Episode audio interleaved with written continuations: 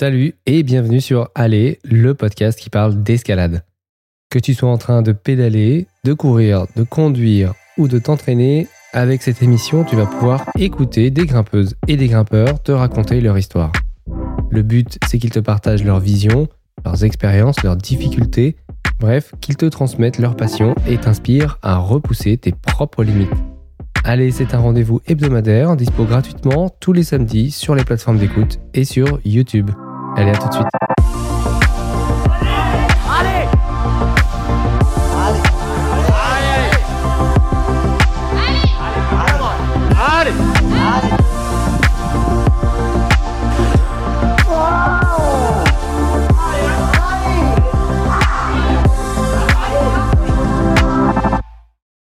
Bonjour à tous les deux. Merci beaucoup d'avoir euh, répondu à mon invitation. Salut. Salut. Alors déjà, on va peut-être commencer par des présentations puisque vous êtes euh, deux derrière le micro aujourd'hui. Il y a donc Laurence et Olivier. Est-ce que euh, on peut faire un petit détour personnel sur sur qui vous êtes? Sur notre parcours un peu. Alors j'attaque. Euh, donc moi je suis Laurence Guillon, je suis une ancienne euh, grimpeuse euh, de, de, compétition. je faisais de la compétition dans les années 90. J'ai gagné plusieurs étapes de Coupe du Monde et puis le Master d'Arco par exemple.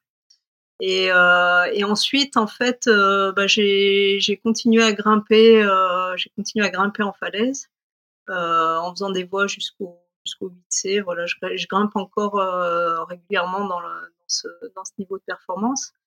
Euh, au niveau de mon parcours professionnel, j'ai été euh, rédactrice en chef d'un magazine euh, gratuit qui s'appelait Escalade Mag. Et ensuite, avec Olivier, on a, on a monté le site qui s'appelle La Fabrique Verticale, sur, la, bah, sur lequel je pense qu'on aura l'occasion de, de, discuter un peu plus, mais qui est un site qui est un site de partage de connaissances sur, sur l'escalade en général. Je passe la parole à Olivier. Donc, euh, ben moi, je suis euh, euh, donc je suis un grimpeur avant tout. Euh, euh, j'ai fait euh, une petite expérience de, de compétition, mais sans grand succès. j'ai commencé assez tard, assez tardivement l'escalade. En fait, je l'ai commencé en étant à la fac. En fait, j'ai fait ce qui s'appelle actuellement STAPS. j'ai commencé à ce moment-là et ça m'a passionné. donc, ben, si on fait référence à mon, expérience en falaise, eh ben, elle est un peu la, même que celle de Laurence. En fait, on grimpe tout le temps ensemble, donc on grimpe à peu près dans les mêmes, euh, dans les mêmes voies. Euh, j'ai un brevet d'état d'escalade, de ski aussi. Et puis, euh, d'un point de vue professionnel, en fait, je suis maître de conférence à l'université de Corse. En fait, ma spécialité, c'est la physiologie de l'exercice musculaire. Et, donc, euh, tout ce qui va avec ça, c'est-à-dire euh, le fonctionnement de l'organisme, l'entraînement. Ok, très bien. Euh, comment vous êtes rencontrés tous les deux? Ben, Dans le cadre de l'escalade, comme mmh. tu peux l'imaginer. Et alors, ce qui, est assez, ce qui, est assez, rigolo, c'est que euh, euh, moi, mon meilleur ami, quand j'étais euh, quand j'étais à la maternelle, en fait, c'est, je l'ai complètement perdu de vue. Et il se trouve que je l'ai retrouvé euh, en, en, escalade, mais des années après. Je dis ah mais tu grimpes toi. Enfin, on s'est vraiment croisés par hasard. Et il se trouve que c'était le, compagnon de cordée d'Olivier. Donc voilà, c'est comme ça que, j'ai rencontré Olivier. En fait, moi, j'avais fait la première partie de mes études à Grenoble, puisque je suis au départ skieur. Et puis, euh, pour faire la thèse, en fait, je suis revenu à Clermont-Ferrand, et euh, qui est le, lieu de, naissance de, Laurence. Et on s'est euh, on s'est rencontrés, on s'est croisés, euh, voilà, sur le sur le mur universitaire, en fait, qui était le lieu de rencontre de, des grimpeurs euh, secteur. Quoi, ouais, c'était à l'époque où vous, vous, faisiez de la compétition déjà? Ouais, alors euh, moi je. Oui, c'est ça, dans les années 90. Ouais, ah, ouais, tout à fait. Et après, j'ai refait un passage par. Euh, après, j'ai continué mes études à, Aix-en-Provence. Euh, et j'étais au Pôle France, euh, au, au Krebs à, Aix-en-Provence, qui s'appelait pas encore Pôle France, mais enfin voilà, c'était les, les, prémices de, de la chose. Et, là, il y avait un très beau mur de escalade qui existe toujours d'ailleurs, et, euh, qui, permettait aux, gens à haut niveau ben, de s'entraîner. Donc ça, fédérait déjà un, petit groupe de gens qui étaient en équipe. Et aussi, pour moi, ça a été l'occasion de, grimper plus en extérieur. C'est un peu comme ça que je me suis mis à la falaise. Parce qu'on avait toutes les falaises autour d'Aix-en-Provence à, dispo avec une météo super chouette. C'était une. le sud-est, c'est pas mal pour grimper. les études à Aix-en-Provence, c'était pas mal. Est-ce que vous diriez que vous avez toujours eu un peu l'escalade dans votre vie? Eh ben, pour moi, beaucoup, ouais, parce que moi, j'ai commencé à grimper en 82, donc tu vois, j'avais 12 ans. Et, et en plus, c'est quelque chose que j'ai toujours eu envie de faire, même avant de grimper. Euh, je, je, faisais rire mes parents parce que euh, eux, qui étaient pas du tout grimpeurs, euh, ils me voyaient emprunter des livres à la bibliothèque municipale, euh, tous des livres de montagne, et ils se demandaient d'où ça venait. Et j'avais vraiment cette envie de, de pratiquer. Et, et, lors de vacances à Chamonix, ben je les ai tellement tannés que pour faire une initiation à l'escalade ils se sont dit que ça devait être quand même ma, ma voie. Et après, bah, j'ai jamais arrêté, hein. sauf euh, sauf blessure. Non, mais sinon, ça reste une, une, passion hyper forte qui, qui structure notre, notre vie. Non, pour ma part, bah, ça n'a pas été vraiment le cas. J'ai été euh, oui, j'ai lu Frison Roche, quoi. Voilà. Mais euh, et en fait, j'ai la première fois où j'ai grimpé, c'était donc à la fac. Et euh, le, parce que oui, on avait un stage euh, à choisir et j'avais choisi Escalade avec mon copain de ski. Et puis euh, en fait, ben ça m'a plu. Euh, et euh, il se trouvait en fait que nos toute la préparation physique qu'on faisait pour le ski à la fac, en fait, on se retrouvait en fin de séance avec les grimpeurs qui avaient alors le. Il y avait d'ailleurs un, des premiers pans en fait sur sur la fac à Grenoble qui était assez particulier, qui qui, qui constitue presque une pièce de musée. Et et donc on jouait avec eux. Donc euh, il y a des grimpeurs, par exemple comme Henri Lucril, dont je me souviens très bien parce que c'était euh, quelqu'un qui euh, faisait partie d'une première équipe euh, professionnelle d'ailleurs euh, à l'époque. Et, et, et, donc en fait on s'amuse avec eux. Et puis moi là voilà, on s'amusait quoi vraiment. Et puis je, je, fréquentais un peu les grimpeurs, et mais c'était pas encore une passion vraiment affirmée à tel point que je pense que deux, deux ans après avoir commencé à grimper, en fait, on a eu un voyage où on s'est bah, on est parti pour grimper, on est allé à, à, à Céuse. À Céuse, on n'avait pas trouvé de chemin, on était monté droit dans la pentue et en haut, j'avais pas grimpé, ça m'avait gonflé, j'avais fait la marche d'approche. Alors, on, est, on était pourtant à Céuse, quoi. Donc, quand j'y repense, je me, je me, ça me fait rire, mais voilà. Et puis, ça progressivement, pas inspiré, ce jour-là. Euh, ouais, progressivement, en fin de compte, ça, voilà, ça a supplanté, euh, je faisais du ski initialement, de la planche à voile, et finalement l'escalade a supplanté euh, ces deux autres activités. Alors même si euh, je continue à skier, on continue à skier ensemble avec, avec Laurence, euh, l'escalade a, a, en 3-4 années finalement pris toute la place dans mon dans ma passion, quoi, dans ma passion sportive. Ouais. Alors là, vous êtes, on en parlait juste avant le début, vous êtes en Corse. Alors je me demande comment vous êtes arrivé là. C'est par l'escalade ou c'est non, alors en fait c'est arrivé par le par le travail, c'est-à-dire que quand euh, une fois que j'ai eu ma thèse, en fait que j'ai été qualifié, euh, ben j'ai postulé dans, dans les différentes universités euh, qui voilà qui, proposaient des, des postes.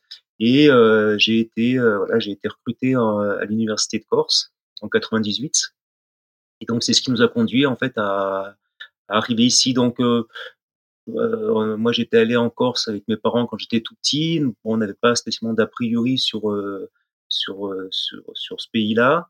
Et on s'est dit, ben voilà, soit ça se passe bien et puis on reste, soit ça se passe mal et on s'en va. Et on est toujours là, quoi. toujours parce qu'on a été, on a été très bien accueillis. Euh, c'est, euh, c'est un beau pays, les gens sont bien et euh, puis on s'y trouve bien. Quoi. Ouais. Non, puis c'est un, un, endroit qui est vraiment plaisant, pas seulement pour pour l'escalade, mais de manière générale quand on a une qualité de vie qui est assez exceptionnel quoi. Et puis euh, et puis ça allie euh, la mer, la montagne, la nature avec des paysages qui changent très vite et non c'est chouette. Et puis euh, je trouve les les Corses aussi euh, sont des gens qui gagnent à être connus parce que ils ont une réputation terrible sur le continent, mais en fait c'est des gens vraiment adorables.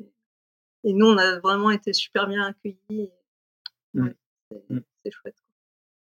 Ah alors c'est vrai qu'il n'y a pas que l'escalade en, en, Corse, mais il y a aussi donc euh, pas mal quand même d'escalade.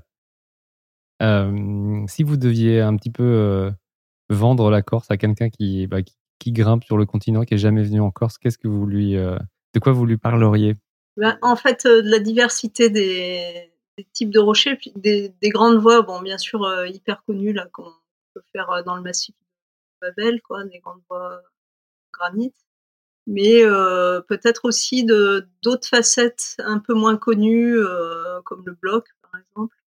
parce qu'il y a énormément de, de potentiel. En, il y a déjà il y a pas mal de blocs qui sont ouverts et, il y a énormément de potentiel partout dans l'île, que ça soit sur la côte ou à l'intérieur et puis euh, des falaises quoi. Et puis finalement on a du, du calcaire, du granit. Euh, alors évidemment on a, on a un peu moins de falaises qu'en Sardaigne, mais mais il y, y, a ce côté quand même euh, très sympa où on a à la fois des grandes bois, des falaises, des blocs, le fait qu'on puisse grimper quasi toute l'année dehors quoi. Alors c'est vrai que c'est c'est une, c'est une, une, une, région en fait où les gens viennent principalement en vacances, ils viennent principalement en vacances l'été et, et, on est quand même dans le sud, donc c'est pas, il y a peu de sites en fait qui sont euh, réellement, euh, qui fonctionnent réellement à plein euh, l'été, quoi. Donc le, la, la, vision actuellement de, je pense qu'on les gens de l'escalade en Corse, c'est c'est une pratique estivale de, voilà, une pratique de vacances finalement, qui est pas spécialement, spécialement portée vers le haut niveau.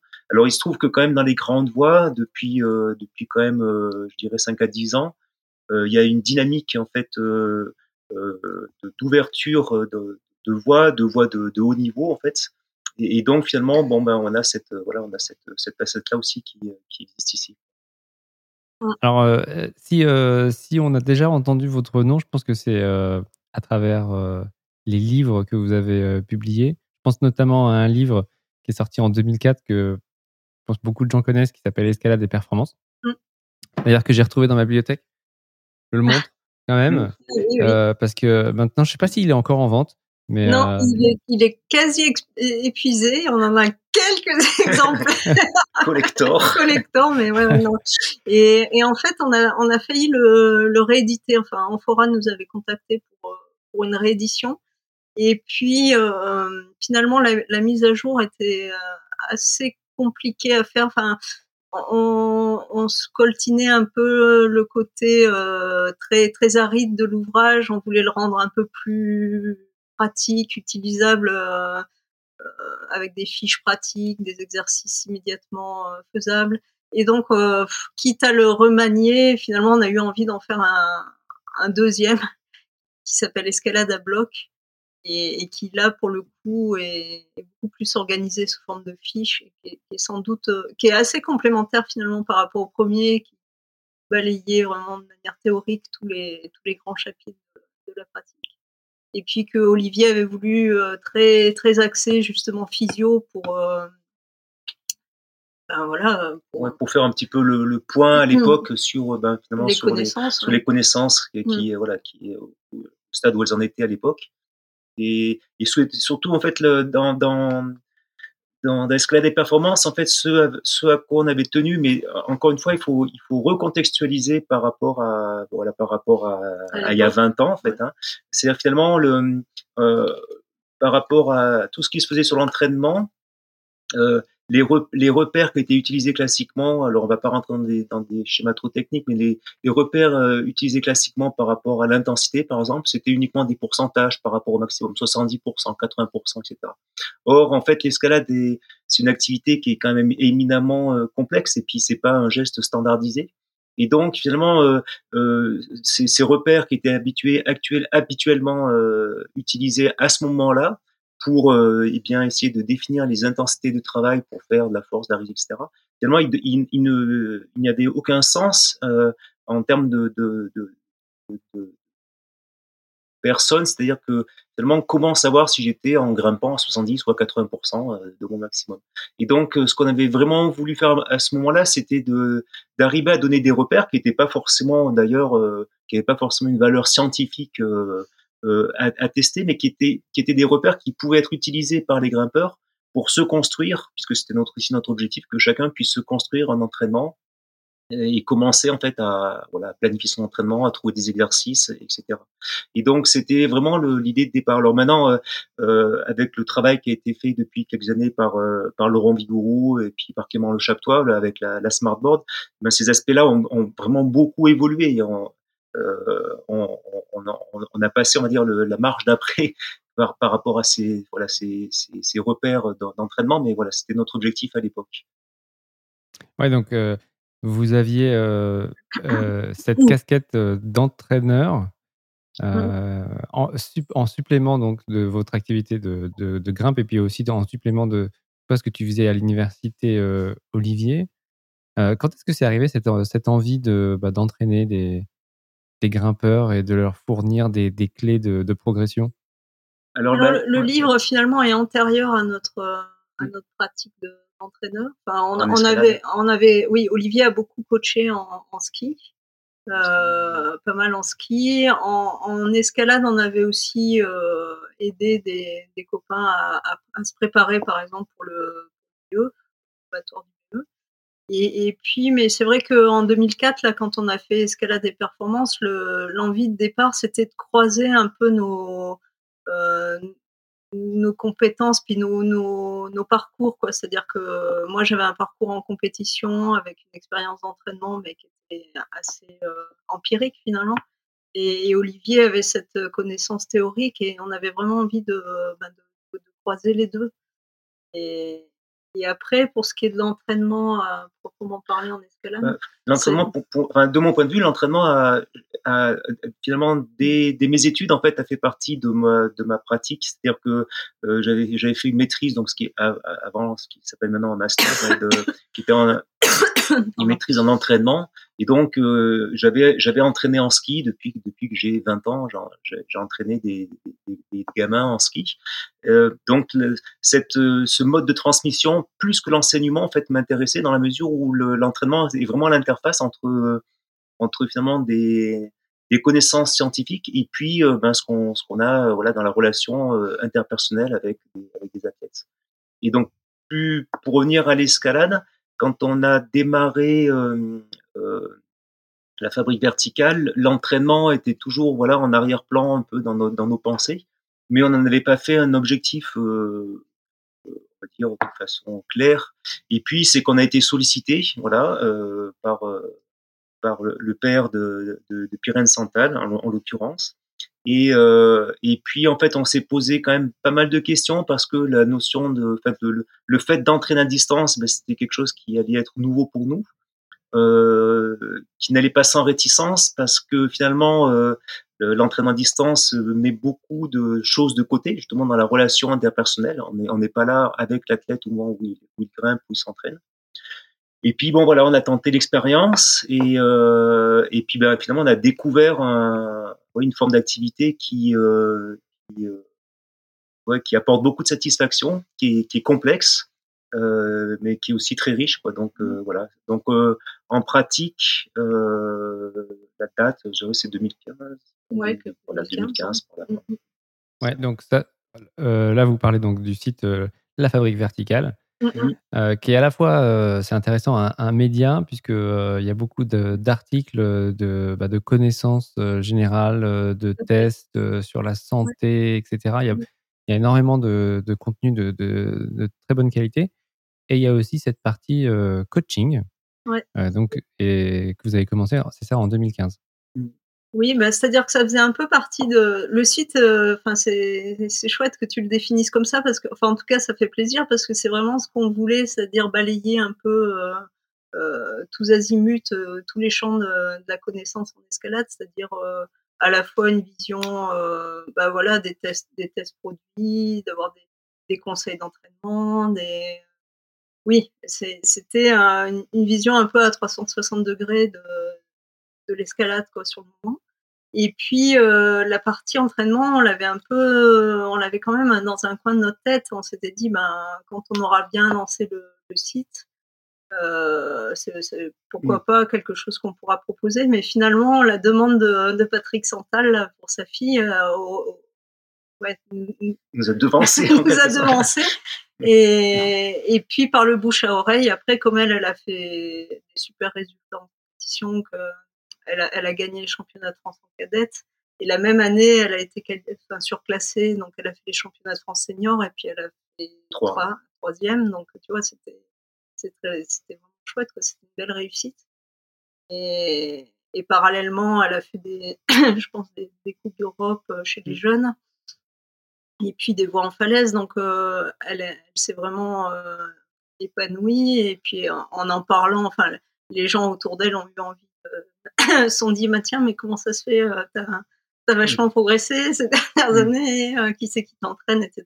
Et par le bouche à oreille, comme ça, on s'est mis bah, un peu des gens dans sa région, et puis petit à petit, ça, ça a essaimé. Mais c'est vrai qu'on n'a pas beaucoup communiqué sur cette activité sur le site.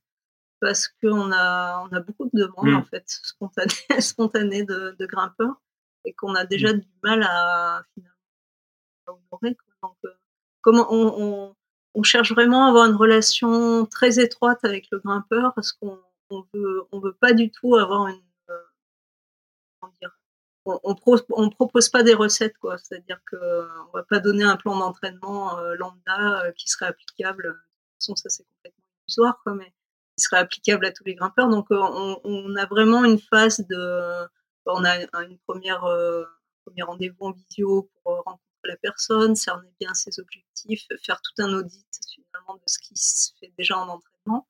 Et puis après, petit à petit, on, dans le processus, on, avance comme ça pas à pas et on, propose vraiment de l'entraînement qui est cousu humain. Quoi. Et, donc, euh, pour faire ça, ben, on peut pas avoir, comme tu l'imagines, on peut pas avoir, en, en, étant deux entraîneurs Là maintenant on est plus nombreux, mais euh, à l'époque au début on était deux. Euh, ça nous paraissait pas possible de prendre euh, tous les grimpeurs il a fallu, en fait, il a fallu aussi apprendre. C'est finalement mm. de, avec cette demande-là, on a été projeté dans le grand bain directement. C'est-à-dire mm. que se poser la question de la transmission, enfin des questions qui étaient très très pragmatiques, c'est-à-dire comment transmettre les, le programme, sous quels moyens. Et ensuite, la question qui était très importante, c'était finalement comment faire en sorte que la, description, parce que finalement on dit, on peut très bien dire, oui, tu vas faire de la force, tu vas faire de la conti, enfin voilà, le bas, ça mm-hmm. peut être ça. Mais finalement, in fine, quand l'athlète reçoit son, reçoit son, son programme, il faut qu'il comprenne le sens, qu'il ait des repères très précis, etc. Donc, ne serait-ce que dans le, dans le libellé, dans l'explication de chacune des séances, ça a demandé en fait un, un travail assez important pour que ben, pour réduire la distance et pour pas que finalement la personne se mmh. retrouve devant un livre de recettes euh, qui soit complètement impersonnel quoi. voilà donc euh, c'est là où euh, cette aventure là elle, elle, a été intéressante dès le début et elle nous intéresse toujours et sachant que le la cerise sur le gâteau à chaque fois c'est lorsque bien on, on, a la possibilité de, de, grimper vraiment, enfin de se rencontrer avec les personnes. Alors avec avec Pyrène, ça a été finalement assez rapide. Je pense être la, la, personne avec qui ça a été le plus rapide parce que euh, finalement, euh, sur un séjour où on était en Autriche, elle, avait une Coupe d'Europe à côté, et puis ben voilà, on a grimpé ensuite une semaine, quinze jours ensemble, et c'était génial. Et ça s'est reproduit voilà avec d'autres grimpeurs, et c'est vraiment des moments qui sont euh, ouais, qui sont exceptionnels, en tout cas qui sont euh, qui sont significatifs voilà dans, dans ces mmh. relations là. Oui, parce que ce qu'il faut bien préciser, et j'ai vraiment envie de, que les, personnes qui nous écoutent euh, le comprennent, c'est que tout se fait par, à distance. et donc, il y a quand même cette problématique, euh, effectivement, c'est ce que vous disiez, de, de, bah, de transmettre euh, un programme alors que vous n'êtes pas derrière les personnes que vous coachez à l'entraînement. Vous ne savez pas quel niveau de forme ils ont, vous ne savez pas dans quel état mental ils sont non plus. C'est ça, c'est pour ça que ben, on, échange, on, échange quotidiennement finalement avec les grimpeurs. Donc, on, a, on se crée des groupes, des groupes WhatsApp euh, où on est euh, bah, tous les entraîneurs de la, fabrique verticale, c'est-à-dire que bon, il y a Olivier et moi, et puis maintenant il y a, plusieurs entraîneurs qui nous ont rejoints dans l'équipe, donc il y a Mélanie Son, euh, Harry aussi qui, est entraîneur de en e-sport, qui entraîne aussi avec nous, et, maintenant aussi Pyrène, hein, puisque la boucle est bouclée. Mais euh, et donc voilà, on se crée des, groupes, même s'il y a un seul des, entraîneurs qui est l'interlocuteur euh, privilégié de grimpeur. Euh, on est tous là dans le groupe et en capacité de répondre si, si une question se, se, pose à un moment. Alors le, le, les grimpeurs en fait sont quand même les, les éléments centraux de, de chaque dispositif, c'est-à-dire que euh, nous on met à leur disposition des, des éléments par lesquels en fait on, on va pouvoir recueillir des, des feedbacks en fait à l'issue de, de, des séances euh, et des feedbacks quotidiens sur euh, ben, sur leur niveau de motivation, sur leur niveau de forme, euh, sur euh, leur niveau de fatigue. Et donc euh, là aussi, on s'adapte en fait en fonction des, des, grimpeurs. Certains, ça se fait par le moyen du, du WhatsApp. Par, par d'autres, ça se fait par le moyen de formulaires en fait que l'on diffuse au travers de l'interface qu'on utilise. Mais en tout cas, c'est nous, c'est notre première préoccupation, c'est d'avoir quand même de recueillir des, des, des, informations de la part des grimpeurs pour adapter au mieux ce qu'on va leur proposer les jours et les mmh. semaines qui suivent. Mmh. Alors, j'imagine qu'il n'y a pas une réponse à la question que je vais vous poser, mais euh, quel, quel, est le, profil d'un peu type euh, des personnes qui vous, qui vous contactent? Et eh bien justement, c'est ça qui est, qui est assez, assez chouette, c'est qu'il y a une grande diversité. On pourrait imaginer, euh, au départ, moi je m'étais imaginé que, enfin, quand Pyrène, le père de Pyrène nous a contactés, je me suis dit, bah tiens, on va faire, en gros, on va avoir des, des jeunes compétiteurs. Et, et, en fait, ce profil-là, il y en a il n'y en a pas tant, en mmh, fait, mmh. dans l'équipe de personnes qu'on entraîne. Et il y a un peu tous les niveaux de pratique, tous les, euh, toutes, toutes, les motivations. Donc, ça peut être euh, un grimpeur, par exemple, qui a commencé à faire du bloc en salle euh, il y a deux ans, salle à Paris, et puis qui se trouve confronté un peu à un, qui arrive à un plateau, qui, arrive, par exemple, à faire les, les bleus de la salle, puis à faire les rouges. Enfin, voilà. Ce genre de, problématiques. Ça peut être, ça peut être des, des Voilà, enfin, un guide, en fait, des, guides d'haute montagne qui, euh, pendant la saison hivernale où ils font beaucoup de ski, finalement, n'ont pas beaucoup de temps pour penser à leur entraînement et, euh, ont, des besoins de, finalement d'aide sur l'organisation. Et, ça peut être là, en l'occurrence, je pense à des, des, gens qui sont même des amis maintenant, qui, euh, qui, ont, euh, qui sont des très forts grimpeurs, qui ont, qui ont fait du 8 à bloc quand ils étaient jeunes. Donc, et, et, et bon, mais qui voilà, qui euh, à qui en fait on propose notre notre soutien pour euh, ben, pour organiser leur temps libre disponible en mmh. fait pendant la, la, saison de ski pour arriver à attaquer la saison d'été. Mmh. Ça peut être aussi des cadres, tu vois, euh, qui, déjà, enfin des, professions où il y a déjà une, grosse surcharge de, de travail et ils n'ont pas envie de, tu vois, ils ont déjà des agendas ils sont bien, bien remplis et ils n'ont pas envie en termes d'organisation de se rajouter une charge mentale euh, sur le fait d'organiser leur propre entraînement, même si pour la plupart ils auraient les compétences pour le faire. Mais donc ils viennent vers nous un peu pour euh, voilà qu'on organise un peu leur pratique euh, par rapport à, à, leur agenda professionnel et que ça s'agence au mieux possible. D'ailleurs, c'est quelque chose dont on a parlé récemment euh, avec une de vos élèves. Je ne sais pas si on peut dire élève, mais on a parlé, euh, on a, on a parlé beaucoup de vous euh, avec Delphine Chenevier. Ah oui. Oui, alors, ouais, élève, c'est bien, c'est, ah ça, ça, correspond pas, ça correspond pas vraiment, enfin, le terme est pas très approprié dans la mesure où, en fait, où, même si on, même si on souhaite transmettre, en fait, des, des, des éléments de connaissance qui permettront ensuite aux grimpeurs d'être autonomes, on les considère pas comme des élèves, c'est plutôt des partenaires parce que finalement, euh, on, on, retire aussi beaucoup de la relation qu'on a avec eux. Et, euh, et, encore une fois, ce sont eux les, les grimpeurs qui euh, qui doivent diriger la barque en quelque mmh. sorte. Et nous, on, on, est là que pour les guider en fait. Voilà. Mmh. Et c'est en l'occurrence, c'est ce qui s'est passé euh, avec Delphine qu'on connaît par ailleurs depuis depuis très longtemps. Euh, et euh, le, ce qui était assez intéressant avec elle du point de vue du travail, justement, c'était que c'était une grimpeuse d'expérience.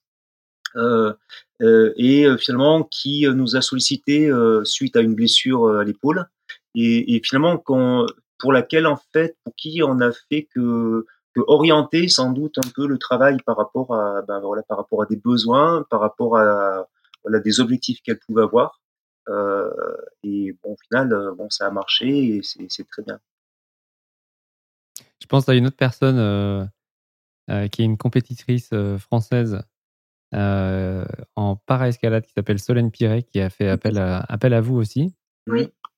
Et Solène, alors c'est une super aventure, euh, puisque euh, en fait le, la, la, la, première, euh, la, la, prise de contact en fait avec avec Solène, le, la problématique était pas en fait l'objectif était un peu en arrière-plan, mais qui était peut-être de celui de faire de la compétition, mais il était déjà de de, de, de voilà de, de, résoudre des, des difficultés qu'elle pouvait ressentir, euh, difficultés qui peuvent se résumer plutôt en fait en termes de douleur, en fait en termes d'inconfort, euh, et qui étaient liées en fait à sa forme de, de pratique et assez assez caractéristique. Et donc finalement le, le, le travail, le, le, premier on va dire la première étape de, de, de la collaboration avec elle, ça a été finalement de travailler sur des aspects posturaux euh, plus que sur de l'entraînement lui-même, même si ça se traduisait de son point de vue par des entraînements, une pratique très régulière, euh, organisée, etc. Et puis, ben, finalement, la, la motivation pour la compétition, euh, on va dire, c'est sans doute accru. Et puis, euh, a commencé finalement une, une relation qui était très sympa à trois, une relation triangulaire, puisque en fait, à l'époque, son, ben, son, son, interlocuteur dans le club, c'était Harry Liontos, dont on a parlé tout à l'heure. Et, et finalement, euh, le, voilà, les, les, les, les, premiers championnats du monde qu'elle a gagnés, ben finalement, ça a été le résultat de cette, euh, de cette collaboration. En fait, ça a été le résultat de son travail à elle, prioritairement, parce qu'elle s'est beaucoup, beaucoup investie. Et puis, par, euh, c'était le résultat d'une, d'une relation voilà, triangulaire dans laquelle chacun a, a, voilà, pris sa petite, sa petite part pour, voilà, pour, pour, arriver à ce résultat-là. Donc, c'est une aventure qui, voilà, qui se continue encore aujourd'hui et qu'on est très content de continuer parce que mmh. bon par ailleurs on, on attache beaucoup d'importance en fait à, au personnel même c'est-à-dire euh, peu importe que la personne soit championne du monde ou qu'elle fasse du 5B euh, la qualité de la relation humaine aussi est primordiale pour nous et en mmh. l'occurrence euh, euh avec euh, avec Solène la qualité est extrêmement enfin la qualité de la relation elle est excellente donc mmh. voilà c'est une belle personne et donc on est content au-delà de tous ces résultats de voilà de, de travailler avec elle. Mmh. super, bah, big up à Solène. et puis pour sa super année aussi. Ah oui, euh, oui, et puis c'est dur parce que là, euh, en fin de compte, c'est bien de gagner une fois, mais là, il fallait qu'elle continue à gagner. Donc, euh, le fait d'avoir un statut, à, j'allais dire, à défendre, elle était attendue au tournant. Enfin, voilà. Mmh. Pour elle, en fait, c'était, c'est, il y avait, bon, je pense pas trahir quelque chose, mais en fait, elle a, il y avait quand même beaucoup de pression pour ce championnat du monde là et euh, ouais, la maîtriser. Ouais. Mmh. C'est clair.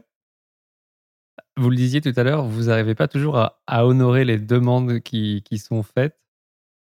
Euh, est-ce que, bah, comment est-ce que vous, comment est-ce que vous décidez finalement euh, bah, que vous n'allez pas pouvoir coacher une, personne Est-ce qu'il y a des critères bah, le critère, c'est un critère de, nombre. En fait, c'est un critère bêtement quantitatif. C'est finalement, nous, on considère que euh, voilà, au-delà d'un certain nombre de grimpeurs, on ne pourra pas assumer euh, de manière satisfaisante la relation.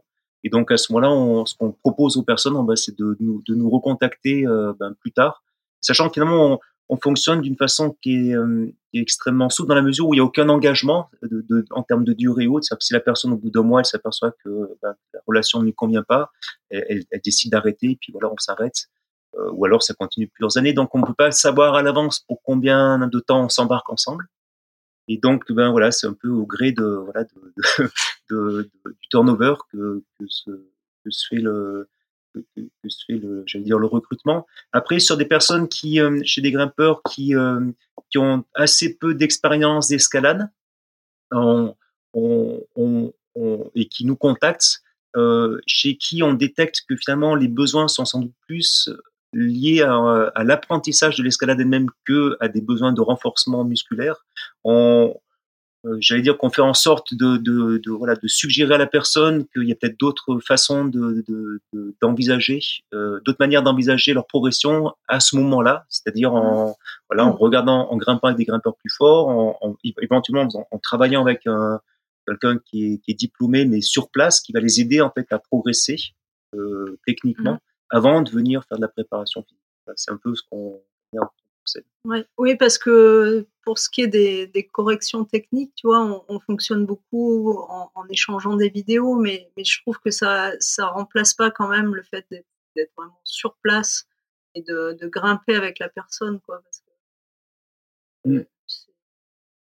Il y a toujours finalement le feedback mmh. qu'on peut apporter, il aura toujours euh, du retard par rapport en fait à l'émission de, de, voilà de la de la de la vidéo. Donc il y a toujours ce, cette, ce petit gap temporel, ce petit hiatus qui fait que si on, on, on a, nous on n'agit pas directement euh, sur la, euh, enfin si je m'exprime un peu plus clairement, quand on regarde un grimpeur grimper, quand il descend de la voie, on lui dit tiens, t'as fait ça, t'as fait ci, est-ce que t'as ressenti ça, est-ce que t'as ressenti ci? Et donc ça peut faire sens au, euh, pour le grimpeur qui euh, finalement vient de vivre l'expérience corporelle. Euh, dès lors qu'il y a un média qui s'interpose, c'est-à-dire que la vidéo ou autre, il y a une distance temporelle qui, qui voilà qui prend place et c'est et du coup le nous la correction qu'on peut faire derrière elle sera un petit peu en décalage et, et le lien en fait avec les sensations du grimpeur il sera pas forcément directement là. Voilà. Donc c'est sûr pour des grimpeurs qui sont au, démarrage de leur expérience on, les incite plus finalement à, à, avoir une progression qui est plus axée sur euh, sur la pratique elle-même et une pratique éclairée, euh, notamment par le regard d'autres personnes, euh, qui va leur permettre de, de, progresser de façon harmonieuse, sachant en, outre que le, le fait de grimper, c'est pas naturel. De tirer sur des prises avec les doigts qui sont pas habitués à faire ça, c'est quelque chose qui est pas naturel. Donc ça, les sollicitations déjà de l'escalade sont suffisantes pour permettre une progression physique. Mmh. Et puis, il y a aussi cet aspect de, de, de, comprendre ce qu'on fait, de ressentir un petit peu aussi ce qui se passe euh, et de pouvoir l'expliquer parce que sinon, euh, ben, à distance, euh, c'est vraiment compliqué de pouvoir apporter du conseil. C'est ça, de verbaliser ce qu'on fait au niveau des méthodes, enfin, du placement, c'est mmh, sûr. Mmh. Ouais. Alors, il y a, y a, une question qui me vient parce que je regarde, j'ai le, le, livre juste à côté. Je me demande puisqu'il a été écrit il y a plus de 20 ans maintenant, s'il y a des grands principes bah, sur l'entraînement et à propos de la progression qui ont changé depuis que vous avez écrit ce livre? Il y a. Bah, je pense que ce qui a, ce qui évolué, ce qui est normal, c'est c'est la des, conceptions liées à la planification. C'est-à-dire qu'il n'y a pas une planification unique. Euh, il y, y, a plein de, d'options. Est-ce que je peux t'interrompre juste une seconde Qu'est-ce que c'est la planification? La planification, c'est euh, comment je vais euh, organiser mon entraînement euh, au fil des à l'échelle d'une saison, à l'échelle d'une saison, au fil des semaines, euh, au fil des mois, pour parvenir à mon objectif. Donc, euh, qu'est-ce que je dois qu'est-ce que je dois développer comme qualité? Dans quel ordre je dois développer ces qualités? euh, est-ce que je dois les développer euh, de façon simultanée ou de façon euh, successive? Voilà, c'est toutes ces questions-là qui, se posent et auxquelles en fait on cherche à apporter une réponse satisfaisante en planifiant l'entraînement. D'accord. Est-ce que c'est la même chose, la même chose que la périodisation? D'accord. D'accord. Donc sur la planification, il y a des choses qui ont, qui ont évolué, tu disais? Ben, il y a des oui puisque finalement euh, le, le, un des principes en fait euh, de, de l'entraînement c'est que lorsqu'on a euh, réalisé on va dire euh, une, une, planification donnée lorsqu'on a on s'est déjà entraîné lorsqu'on a déjà reçu une forme de stimulation on, on s'est adapté à cette stimulation là et en général si on reproduit la même stimulation que ce soit à l'échelle de la séance ou à l'échelle de l'année ça marche moins bien donc, d'une année sur l'autre, en fait, euh, on, est conduit en, tant que pratiquant à, faire évoluer notre pratique et à trouver d'autres moyens d'organisation pour pouvoir euh, solliciter, aller plus loin dans la sollicitation et donc continuer à progresser. Donc, de fait, depuis 20 ans, euh, des, choses que qu'on pouvait faire quant à l'organisation du développement des qualités les unes par rapport aux autres ont forcément évolué puisque à un moment donné, on, on pouvez plus voilà reproduire des choses que d'une année sur l'autre, ça, n'avait pas tellement de, sens et puis surtout plus d'efficacité. Alors si je te suis bien, ce que tu, ouais, pardon, ce que tu veux dire, c'est qu'on peut pas appliquer les mêmes recettes d'une saison sur à l'autre. Ça, ça marche pas ça, oui, on peut, on, en, tout cas, on, est amené à les faire évoluer parce que si on les applique stricto sensu, c'est-à-dire si on reprenait une planification donnée et qu'on fasse exactement la même chose l'année suivante, ça marcherait pas parce qu'on n'est plus la même personne, d'une part. Le contexte a pu évoluer. Euh, si c'est, si on est un adolescent, on a changé. Euh, on n'a plus les mêmes qualités. Enfin voilà. Et puis surtout, si je, je recontextualise par rapport aux gens qu'on entraîne, euh, quand des gens qu'on entraîne, c'est pas quelqu'un qui, ce sont pas des personnes qui ont la possibilité de s'entraîner et même, je pense même à, à Solène, c'est pas des gens qui peuvent s'entraîner 40 euh, heures par semaine. Euh, c'est pas Damondra qui peut faire trois séances par jour. Donc des gens travaillent, ils ont des contraintes temporelles, ce qui fait que euh, on n'a pas le loisir de pouvoir tout entraîner ce qu'on souhaiterait entraîner sur une saison. Donc on est obligé de faire des choix qui sont, euh, on va dire, les plus cohérents par rapport aux objectifs qui sont visés. Et, et ça laisse aussi la place, finalement, d'une année sur l'autre, et eh bien, de, de, de, faire évoluer ces choix vers d'autres qualités pour, euh, ben voilà, pour construire mmh. des grimpeurs complets, pour aller vers d'autres objectifs. Après, il y a des grands principes qui, qui mmh. restent, euh, qui restent valables, qui, qui, étaient vrais il y, a, il y a 20 ans et qui sont toujours, quoi, comme le fait d'adapter, d'avoir de la progressivité dans l'entraînement, d'être régulier dans l'entraînement. Tu vois, la progressivité, la régularité, l'alternance des, sollicitations, ça, c'est des règles qui sont très classiques, qui sont, qui sont utilisées dans d'autres sports et, qui restent vraies en escalade. Très bien. Euh, si, je vous comprends bien, est-ce que, est que ça vous arrive de réorienter une personne par rapport à ses objectifs parce que justement, il faut euh, réussir à faire des choix. Et les choix ne sont pas toujours compatibles avec euh, peut-être ce qu'ils veulent faire. Ou alors est-ce que vous vous adaptez en fonction de l'objectif final de la personne? Comment ça? On est obligé d'avoir, des, comme dit Olivier, quand tu as des grimpeurs qui n'ont pas beaucoup de temps pour s'entraîner, bah forcément, il va falloir hiérarchiser un peu, enfin, va falloir donner des priorités. Et, ces priorités, elles vont découler ben, d'une part des, qualités et puis des, lacunes des grimpeurs et d'autre part des, des projets qu'ils peuvent avoir en falaise. C'est-à-dire qu'il faut faire croiser les, les, qualités du grimpeur avec les, les, qualités à développer pour, euh, pour enchaîner la voie.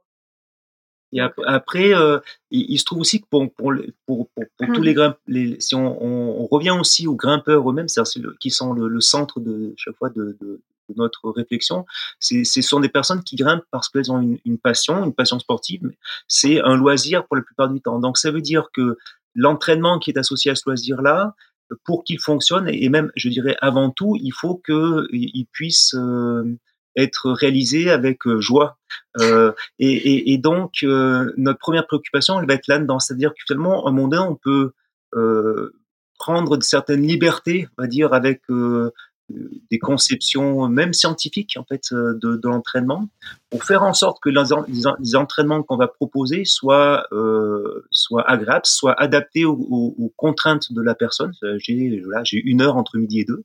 Euh, si on dit j'ai une heure entre midi et deux, moi si on me dit ça, quand je vois que je quand on, nous on s'échauffe, il nous faut 40 minutes, il ne reste plus grand chose derrière. Donc euh, voilà, là on va prendre en fait, on va prendre peut-être des libertés par rapport à bah, des nécessités euh, physiologiques ou, qui, sont validées scientifiquement pour faire en sorte que la personne puisse quand même passer une heure où elle va s'entraîner, où elle va faire quelque chose qui est efficace. Euh, bien qu'on on sache a priori qu'il aurait mieux valu faire peut-être deux heures avec un enchaînement, un échauffement un peu plus long, etc., etc. Voilà. Donc euh, on, on est dans à cette, euh, on est vraiment dans cette euh, dans cette quête de de trouver le, le meilleur compromis qui soit entre le, voilà, la liberté des personnes, leurs envies, euh, ce qui nous conduit des fois en fait à recadrer aussi des objectifs ou, ou en tout cas à, à, à, reformuler des objectifs qui soient peut-être plus cohérents avec les possibilités des, des grimpeurs et puis le, le plaisir qu'ils vont aussi avoir à s'entraîner, parce que c'est là sans doute la première chose qui euh, qui vaut. Hein. On peut très bien, euh, euh on, on, peut avoir des exemples de, de, grimpeurs qui vont faire n'importe quoi, mais qui ont plaisir à faire ce qu'ils font, euh, qui sont convaincus que ça va marcher, et à la fin, ça va marcher quand même.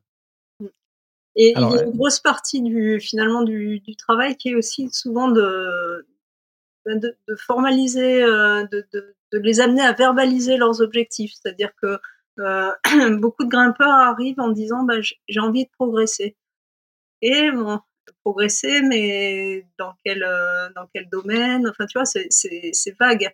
Et, et, plus plus tu as un objectif finalement qui va être précis, mieux mieux ce sera parce que tu vas pouvoir adapter l'entraînement, tu, tu, vas pouvoir réfléchir vraiment finement à à, à ce que tu fais. Euh, et justement, utiliser au mieux le temps le temps dont alors, un objectif précis, euh, d'après vous, c'est quoi? Un objectif ah précis, c'est un objectif qui, euh, qui d'une part, euh, est réalisable, qui est pas utopique, c'est-à-dire que voilà, si quelqu'un fait du cisaille, il nous dit je veux faire du, je veux faire la Dura Dura l'année prochaine, on va lui dire que c'est pas que c'est pas, pas, réaliste. pas réaliste. Ouais. c'est quelque chose qui peut, dont on va pouvoir mesurer dont on va pouvoir mesurer le, la réalisation, c'est-à-dire qu'à un moment donné, on pourra dire, ok, euh, j'ai envie de faire euh, telle telle voie à Saint-Léger-du-Ventoux, par exemple. Je, veux faire, le mur des Cyclopes à Saint-Léger-du-Ventoux au mois de juin 2024. Bon, ben, au mois de juin 2024, on pourra voir si la personne aura effectivement réalisé ça ou pas. Et c'est un petit peu différent, c'est-à-dire que nous, en fait, on, va différencier des objectifs d'entraînement et des objectifs de réalisation. Là, on parle d'objectifs de réalisation. Et ce qui va baliser la préparation, ça peut être des objectifs ou des buts d'entraînement. C'est-à-dire que la personne, on peut, dire, voilà, ben, pour faire cette voie-là, il faut que tu sois capable de faire, euh, je vais dire n'importe quoi, encore une fois, euh, 10 euh, tractions à un bras, voilà, ou que tu sois capable de tenir 20 secondes sur telle prise. Ça ferait, ça ferait partie des objectifs d'entraînement. Donc, euh, ce, ce, qui donne sens quand même euh, à l'entraînement des personnes, c'est d'avoir des objectifs qui soient clairement verbalisés et qui soient euh, identifiables. C'est-à-dire, voilà, j'ai envie de faire telle voie à tel moment, ou j'ai envie de faire un podium. Par exemple, l'année dernière, l'objectif de, de Lison Bernus, qui est une grimpeuse que, que l'on entraîne, son objectif c'était de faire d'être sur la boîte au championnat de France de difficulté. Voilà. Donc, ben, à l'issue de la saison, elle était sur la boîte, donc l'objectif était, atteint. Et même euh, quand on dit, euh, par exemple, en falaise, il euh, y, a des grimpeurs qui vont nous contacter et qui disent, ben voilà, j'aimerais faire du 8A. Alors, ok, du 8A, quel 8A Parce que est-ce que tu as déjà mis les, doigts dans un 8A Est-ce que tu as voilà, est-ce que tu déjà des voix en tête ont rêvé euh, et, et c'est toujours ce qui est important quand on s'entraîne, c'est de mettre du sens, tu vois, derrière ce qu'on fait, parce que sinon on enchaîne les séances et puis euh, comme des robots, mais comme on n'est pas des robots, bah, ça mmh. fonctionne pas quoi. Il faut qu'il y ait, qu y ait un rêve derrière. Et, et, puis par ouais. rapport à par rapport à l'objectif, en, en, en, fait, quand on quand on dit qu'on s'entraîne par rapport à un objectif ou en vue d'un objectif, ça veut dire qu'en fait on, on, fait en sorte de tout mettre en œuvre pour que au moment en fait où on va être confronté à la réalisation de cet objectif, notre corps puisse réaliser et s'adapter en fait aux contraintes qui sont proposées par l'objectif. Donc ça veut dire que Autant, autant dire je veux faire du 8A n'a aucun sens. Autant dire euh, je veux faire telle voie qui a qui va faire 30 mètres de haut dans du dévers euh, sur euh, sur du pouding ou dans des trous avec euh, un crux au premier tiers ou un crux au dernier tiers, ça a du sens parce qu'en fait on va pouvoir euh, finalement préparer la personne à répondre à cette contrainte là de la meilleure manière qui soit au moment en fait où elle souhaite mmh. où elle souhaite. Ouais, ouais c'est intéressant de le dire parce que plus on est spécifique euh, et, et, plus on est capable de verbaliser ce qu'on veut faire, plus finalement on a des chances d'y arriver parce qu'on sait sur quoi on doit travailler. Exactement. Ça, ouais. Exactement. Alors, euh, je me demandais un petit peu en termes d'outils, la palette d'outils que vous avez à votre disposition en tant qu'entraîneur. Euh, qu'est-ce que qu'est-ce que vous avez en fait euh, pour aujourd'hui permettre à des gens de, de progresser? Alors, en termes d'outils, c'est-à-dire euh, de bah, alors, Ouais, ça peut être une poutre, un pan, euh, ah oui, une barre de traction, les, les, les, un mur, un bloc, une falaise. Les outils qu'on utilise avec les grimpeurs euh, régulièrement, mmh. bah ça, justement, on essaie de s'adapter euh, vraiment aux, à, à, aux, outils que la personne euh, a à sa disposition. Mais euh, oui, ça peut être. Bah, au minimum, ouais, ouais. c'est au minimum la poutre en fait. C'est vrai que le, le, pendant le confinement, enfin pour, pour donner un exemple un, peu, un, petit peu décalé, pendant le confinement, bon, il y a eu, on, a, on a été beaucoup sollicité et, et on avait des grimpeurs qui ne disposaient chez eux que d'une barre de traction. Donc, euh, il est certain qu'avec une barre de traction, on peut pas aller très loin dans la spécificité de l'entraînement. Euh, donc, à ce moment-là, ben, notre, notre travail a consisté à, à proposer des, des, choses qui étaient réalisables, qui pouvaient avoir un intérêt ensuite quand la personne allait regrimper euh, avec cette simple barre de, de, de, cette barre de traction. Donc, je dirais que finalement, pour nous, plus la personne a d'outils à sa disposition, plus on a de choix euh, dans l'outil qu'on va privilégier à telle ou telle période. Quoi. Mais bon, il est vrai que la poutre, euh, enfin, en, en, et même en tant que pratiquant, la, la, la poutre, c'est euh, vraiment un, un outil euh, qui n'apprend pas à grimper, mais qui reste euh, néanmoins une vraie, une vraie valeur sûre pour progresser physiquement. Quoi. Ouais, mais alors quand on est sur une poutre, on grimpe pas. Alors, euh, est-ce qu'il vaut mieux grimper ou est-ce qu'il vaut mieux être sur une poutre? Ah ben, Si on a le choix, ah moi, bah, je... je... pense qu'il vaut mieux grimper. Moi. Voilà, pareil. Ouais, ouais. Même. Euh... Mais est-ce que ça, c'est toujours la réponse alors? Ben, si on a le choix entre s'entraîner et être en falaise. C'est grimper, c'est pour ça je reviens à ce que je, disais, ce que je disais tout à l'heure, c'est grimper de façon éclairée. C'est-à-dire, si la personne va tous les soirs à, à la salle en grimpant, et j'ai en tête un, un, copain qui faisait ça il y a, il y a très longtemps, bon ben le résultat c'est que la personne en fait elle va être fatiguée de manière chronique elle va pas progresser et euh, et, et, en fait euh, cette non-progression, elle découlera directement de sa pratique, qui est une pratique non réfléchie, euh, non, non éclairée, non, réfléchie.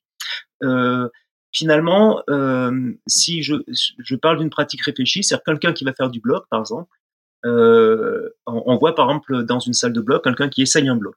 Il essaye, il tombe, euh, il récupère un peu, il réessaye, il tombe au même endroit. Euh, il, récupère, il réessaye, il tombe au même endroit. Et en fin de compte, si cette personne-là avait eu euh, dès la première chute euh, une, forme de réflexion pour identifier quelles étaient les raisons réelles pour lesquelles elle était tombée, peut-être que finalement on n'aurait pas une personne qui reproduit euh, la, voilà la même erreur euh, essai après essai et alors que cette personne-là à la fin de la séance aura pu avoir euh, la sensation juste de, de s'être entraînée parce que physiquement elle sera rôtie mais elle n'aura rien appris. Alors je suis un peu caricatural mais elle, elle aura rien appris. Et surtout elle n'aura pas eu les clés pour finalement mieux faire la fois d'après. Donc finalement, le, le, la progression, lorsqu'on va grimper, elle, elle, va se faire, je dirais, entre les moments d'escalade, euh, par un, travail cognitif qui est très compliqué, qui est très long et justement qui demande d'être éclairé. Et c'est là où le, regard d'une personne extérieure euh, va être intéressant parce qu'elle elle peut nous permettre de, de, de, comprendre des choses qu'on n'a pas ressenties. Mm. C'est-à-dire, il suffit pas de d'aligner les séances et de faire de la quantité. Il faut aussi s'interroger sur ce qu'on fait, comment on le fait, en fait, vraiment avoir conscience de tout ce qu'on fait Exactement. Exactement. Et souvent, en fait, chez les grimpeurs qui démarrent euh, une pratique d'entraînement, euh, ce à quoi euh, ces grimpeurs s'attachent, et, mais c'est le cas un peu de tous quand on quand on réfléchit parfois à chaud à, une, à un échec, euh, ce sont des symptômes qui sont d'ordre physique, c'est-à-dire euh, voilà, je tiens pas la prise, j'ai les bras qui ont, j'ai les avant-bras qui sont daubés, voilà, j'ai pas de force, j'ai pas assez de résine, j'ai pas assez de force, j'ai pas assez de résine. En fait, c'est cette litanie là qu'on a tout le temps et, et qui qui bon, qui voilà, qui, qui est acceptable en fait dans une analyse à chaud d'une d'un résultat parce que ce sont les symptômes qui sont les plus visibles. Et néanmoins, en fait, euh, ces, euh, ces symptômes-là sont la conséquence de, de, de, de, choses qu'on a moins bien faites avant, qu'on n'a pas faites avant euh, dans la voie. On a fait des erreurs techniques, on n'a pas été assez vite, on était trop vite, on s'est pas arrêté au bon endroit, on a mal, on n'a pas utilisé de bonne méthode. Et tout ça, en fait, toute cette réflexion-là, en fait, elle est essentielle parce que justement, elle va donner des des indicateurs sur ce sur quoi euh, travailler la, fois d'après. Donc c'est vrai que pour nous c'est important de d'avoir euh, euh d'avoir un, carnet euh, d'avoir un carnet pour pour marquer eh bien les ressentis qu'on a voilà euh, je suis tombé, j'ai eu tel, j'ai tel ressenti, euh, et même avant de tomber, qu'est-ce que j'avais comme ressenti? Et finalement, le fait de s'interroger, ne serait-ce que de s'interroger sur ces sensations, sur ces sensations fines, euh, ça va être un, moyen finalement d'éclairer sa pratique, de réfléchir sa pratique, et puis de voilà de, progresser. Et on peut utiliser aussi ce carnet pour pour y noter des intentions, tu vois, au début de séance, c'est-à-dire voilà, je vais pas à la salle de manière monotone automatique. et automatique. Mais euh, voilà, je vais à la salle aujourd'hui. Qu'est-ce que j'ai vraiment envie de faire? Je vais essayer tel bloc et qu'est-ce que je vais mettre telle voie? Euh, Qu'est-ce que je vais essayer dedans? Euh, Est-ce que, par exemple, je change ma séquence de mouvement Je change ma méthode? Enfin, moi, ça peut être mille, mille, choses, mais en tout cas de, de savoir précisément ce qu'on veut faire ce jour-là quand on, on, va à la salle. Et ça évite justement cette monotonie qui est vraiment, je pense, un des écueils de, de l'entraînement et qui fait que euh, beaucoup de grimpeurs plafonnent et, et finissent même par euh, euh, se démotiver parce qu'ils font, en faisant toujours, on voit bien même dans la vie de tous les jours, c'est vrai dans tous les domaines, quoi. Si on, si on fait toujours la même chose, au bout d'un moment, on éprouve moins de plaisir à le faire et puis forcément, ben, on est moins impliqué, donc on fait moins bien, etc. Et souvent aussi, si on fait, quand on fait les choses de manière automatique, on va faire des choses qui nous conviennent parce que finalement, quand on va grimper à la salle ou quand on va s'entraîner, on, va déjà chercher du plaisir. Et donc, finalement, le, quand on s'entraîne en recherchant du plaisir, finalement, on va s'entraîner, on va faire, et qu'on ne recherche que ça, on va faire des choses ben, qui nous apportent de la satisfaction. Donc, euh, moi, si euh, je, suis, je suis mutant en doigt, ben, je vais faire des blocs à doigts, en fin de compte, parce que ça va me satisfaire, je vais avoir des réalisations lors de ma séance. Et, et puis, ben, je, petit à petit, je vais oublier qu'il n'y a pas que la force de doigt, qu'il y a la manière de poser les pieds, il y a voilà, différentes choses qui, qui sont tout aussi importantes que le fait de broyer la prise qui nous permet de réussir. Oui, il faut savoir sortir un petit peu de sa zone de confort. Ou l'élargir. Ou l'élargir, ouais. Ça, je pense c'est bien d'en sortir, de revenir dedans parce que ça donne confiance et d'en ressortir ensuite. Ouais. Ah, il y, a, y, a quelque chose qui, que je trouve intéressant avec euh, le, le, carnet, c'est aussi qu'on. En fait, ça, ça permet aussi de, de, mettre plus d'intention mmh. dans ce qu'on veut faire pour chaque séance. Ouais. Et effectivement, ne pas y aller euh, avec des œillères et de se dire voilà, c'est ma. Enfin, une séance comme une autre aujourd'hui, je vais grimper, je vais, je vais, me, je vais me ruiner. C'est ça. oui, parce qu'en fin de compte, souvent, le fait de se ruiner, c'est synonyme, bon ben voilà, il faut qu'il y ait euh, une, une dépense physique. En fait, il faut que la, la, la, la, séance, elle est associée à une dépense physique importante.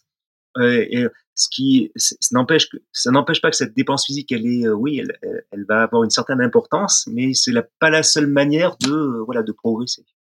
Ouais. Alors, concrètement, quand vous faites un programme d'entraînement avec euh, une des personnes que vous accompagnez, à quoi ça, ressemble? Quelle, forme euh, ça va prendre?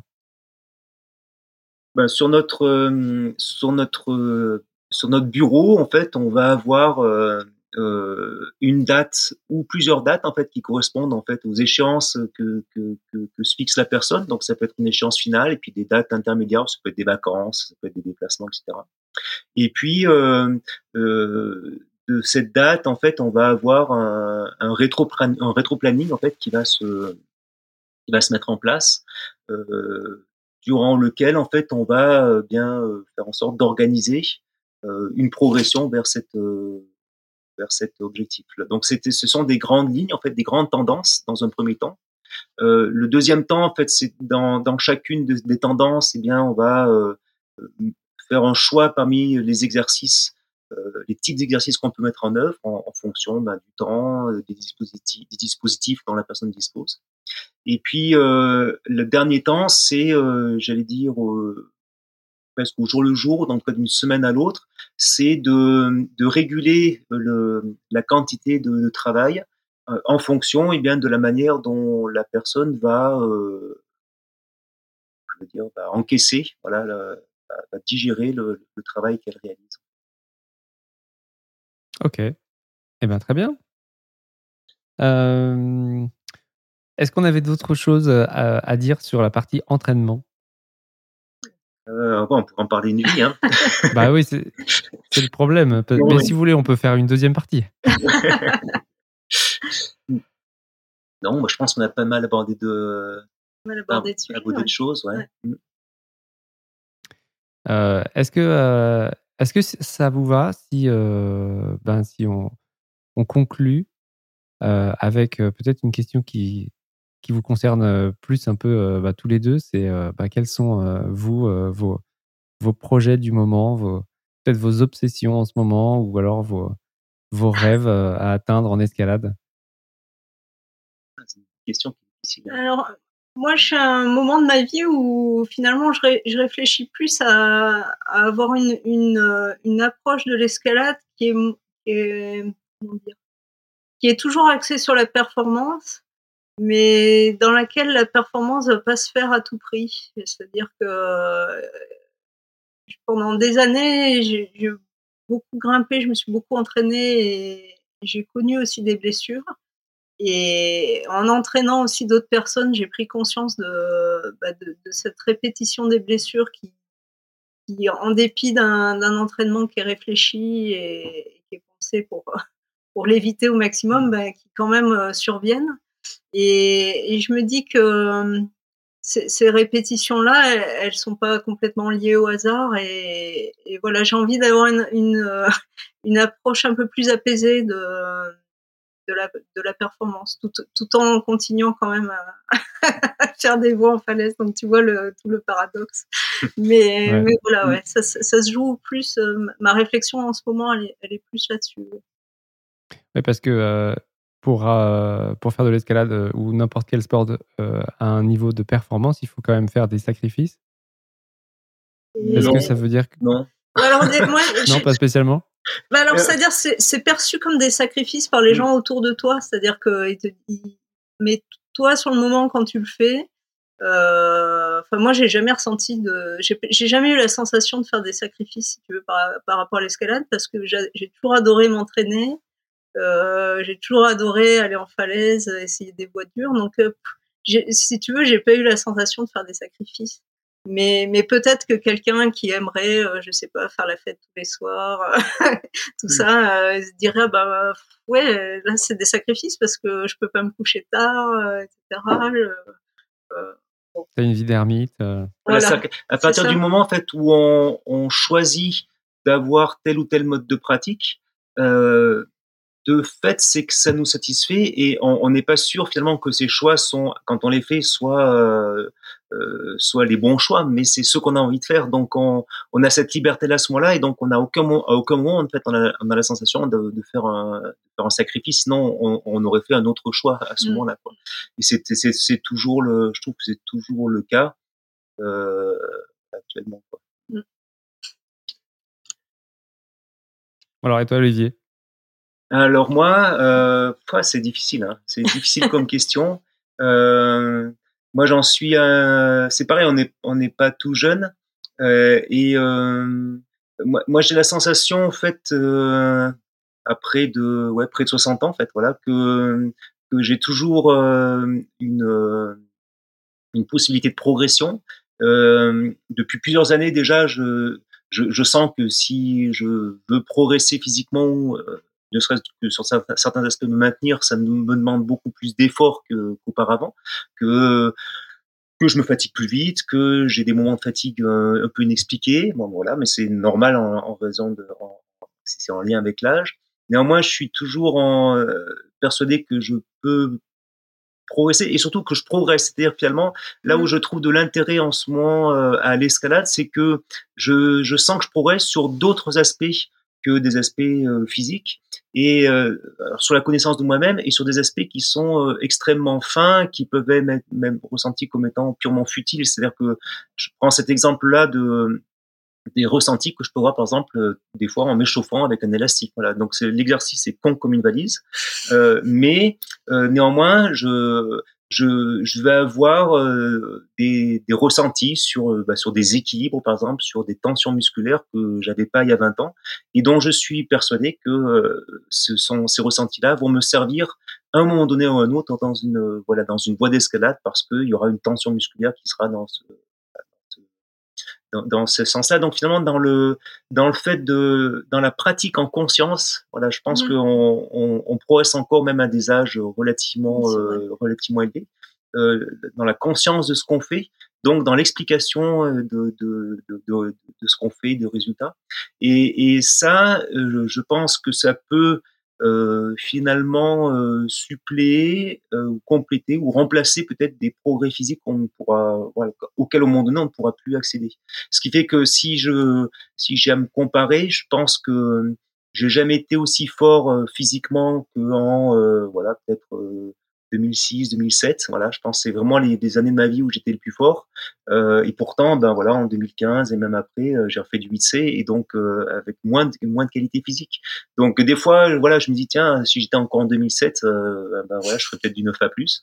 Mais voilà, c'est ce que je veux dire, c'est que la voilà la, la progression, elle, euh, et c'est ce que je ressens actuellement, la progression, elle, euh, elle est certes rattachée en fait à, à, des cotations. Il y a des boîtes difficiles qu'on a envie de faire, voilà, qui se trouve qu'on peut faire, mais euh, elle est aussi ressentie beaucoup sur euh, ben, sur le, le ouais, une connaissance de plus en plus fine de, de, de, la manière dont on agit quand on grimpe. Voilà. Mmh. Hyper intéressant. Euh, ce qui m'amène à une, autre question, c'est euh, vers quel âge, à ton avis, est-ce que on, s'arrête de progresser euh, physiquement? Ah, ben, Je pense qu'on peut. L'escalade, le, en fait, c'est une activité qui, bon, c'est une activité de force. Donc, c'est une activité qui est aussi relativement jeune en tant que pratique d'entraînement. Donc, si on, regarde des paramètres qui sont liés à la force, la force, en fait, elle tient à deux, euh, enfin, elle, tient à deux grands types de facteurs. Des facteurs qui sont qu'on qualifie de facteurs nerveux, qui euh, finalement euh, résument la, qualité de la sollicitation nerveuse qui va conduire à la contraction musculaire. Hein. Et puis des facteurs dits musculaires qui sont liés tout bêtement à, à, la quantité de viande qui va être mobilisée. Donc cette quantité de viande qui va être amenée à mobiliser, c'est-à-dire le volume musculaire, c'est quelque chose qui va de façon mécanique, je dirais, avec l'âge, euh, eh bien, se réduire. En fait, on perd de la masse musculaire avec l'âge, hein, au-delà de 50, 60 ans. Néanmoins, euh, le, le, le, le, le, fait de continuer à faire des exercices de force, et d'ailleurs c'est ce qui est, euh, euh c'est ce qu'on préconise même dans, dans, des EHPAD chez des gens qui, euh, qui, voilà, qui sont en perte d'autonomie, hein, le, fait de pouvoir réaliser des exercices de force, même si ces niveaux de force seront euh, réduits par rapport à ce qu'on faisait il y, a, très longtemps, le fait de faire des exercices de force permet de maintenir voilà des qualités, euh, des qualités physiques, des qualités de force. Donc on, dire qu'on va progresser en force, euh, je dirais au-delà de 70 ans, bah, c'est ça serait une, sans doute une, contre, une contre-vérité. Mm. Néanmoins, le fait de maintenir des niveaux de force qui sont cohérents avec la pratique, et surtout d'être capable de, et c'est là où je reviens à ce que je disais il y a, il y a cinq minutes, c'est le fait d'être capable de mobiliser ses forces d'une manière qui est encore plus efficace qu'auparavant parce que les sensations sont meilleures, parce que les coordinations sont meilleures. Euh, ça, ça, peut permettre de voilà de, de maintenir des niveaux euh, des niveaux élevés. Et encore encore une fois la notion de niveau, je pense qu'il faut la, enfin moi je la conçois comme étant euh, un niveau qui est intrinsèque, c'est-à-dire que à 90 ans, peut-être je ferai euh, je ferai du CISA, mais si c'est le meilleur niveau que je peux faire à ce moment-là, ce, sera quelque chose de mmh. satisfaisant. C'est qu'en gros, moi, ce qui me ce qui me fait plaisir en escalade, c'est d'être dans une voie de rester sur une voie où je peux tomber. Voilà, si je peux pas tomber, ça me fait chier, euh, clairement. Mais si il y a un, à un moment donné, il y a une, un risque, un challenge, et qu'il y a un risque que je puisse tomber et qu'il faut que je me, me, me mette tout en œuvre pour pas tomber, voilà, là, je considère que je fais une performance quand je réussis, quoi. Donc c'est quelle que soit la cotation. Et puis il y a plein d'exemples finalement de, de, grimpeurs assez assez âgés qui évoluent encore à, à des très élevé. Donc, euh, on voit que même si au niveau, niveau de force, ben, ils ont certainement des difficultés à maintenir ce niveau de force. Ça, ça demande beaucoup d'efforts. Mais euh, sur le plan gestuel, ben, ils progressent encore. Moi, je pense, je pense à un, grimpeur comme Jackie Godoff. Euh, c'est quelqu'un qui m'impressionne beaucoup parce que bon, il, a, un gros niveau de force encore. Et mais surtout, gestuellement, il il a une réflexion sur, euh, sur son escalade et puis euh, une finesse dans la réalisation du mouvement. Euh, oui, dont, dont beaucoup pourraient s'inspirer, mmh. ouais, parce que ouais, respect quoi. bon bah excellent, je suis bah, je suis super content de, de, cette, de cet entretien avec vous. C'était vraiment hyper intéressant. Est-ce que est-ce qu'on a raté des choses? Est-ce qu'il y a des choses que bah, que vous vouliez aborder qu'on n'a pas encore euh, qu'on n'a pas encore abordé Bon, il y a bah, il y a il y a un peu la bah, après c'est beaucoup plus général ça dépend pas mais c'est vrai que c'est le c'est le, finalement le, le, les sujets actuellement en fait de, de, de réflexion tournent beaucoup autour de, de, de l'évolution de la pratique ou des pratiques de, de l'escalade en fait puisque finalement euh, l'émergence des jeux euh, a fait qu'il y a, y a, a accompagné, on va dire, ou a peut-être euh, a peut-être euh, catalysé, euh, voilà une, une, pratique urbaine très très très forte et qui, qui a de plus en plus.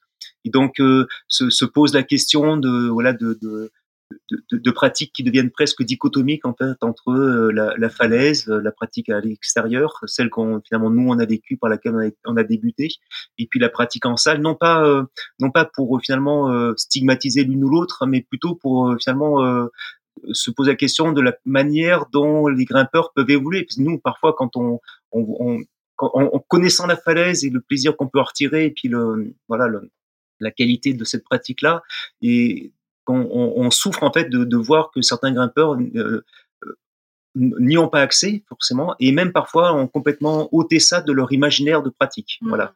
Euh, et nous moi la manière quand, j'ai commencé l'escalade dans mon imaginaire il y avait Linger quoi il y avait Patrick et, et, et ce qui tout, ce, tout ce qu'il y avait derrière ça. Euh, et, et, en fin de compte euh, bon ben c'est voilà ça fait partie de l'évolution des choses. Là je me parle comme un vieux con mais le le, le, le fait que euh, des gens qui commencent puissent n'avoir qu'une vision très très lointaine comme ça et qui qui ne qui n'appartient pas à leur imaginaire finalement euh, euh c'est c'est ça pose question en fait voilà. Ça mmh pose question de sur l'évolution de la pratique. C'est très bien qu'elle évolue comme ça qu'il y ait une évolution.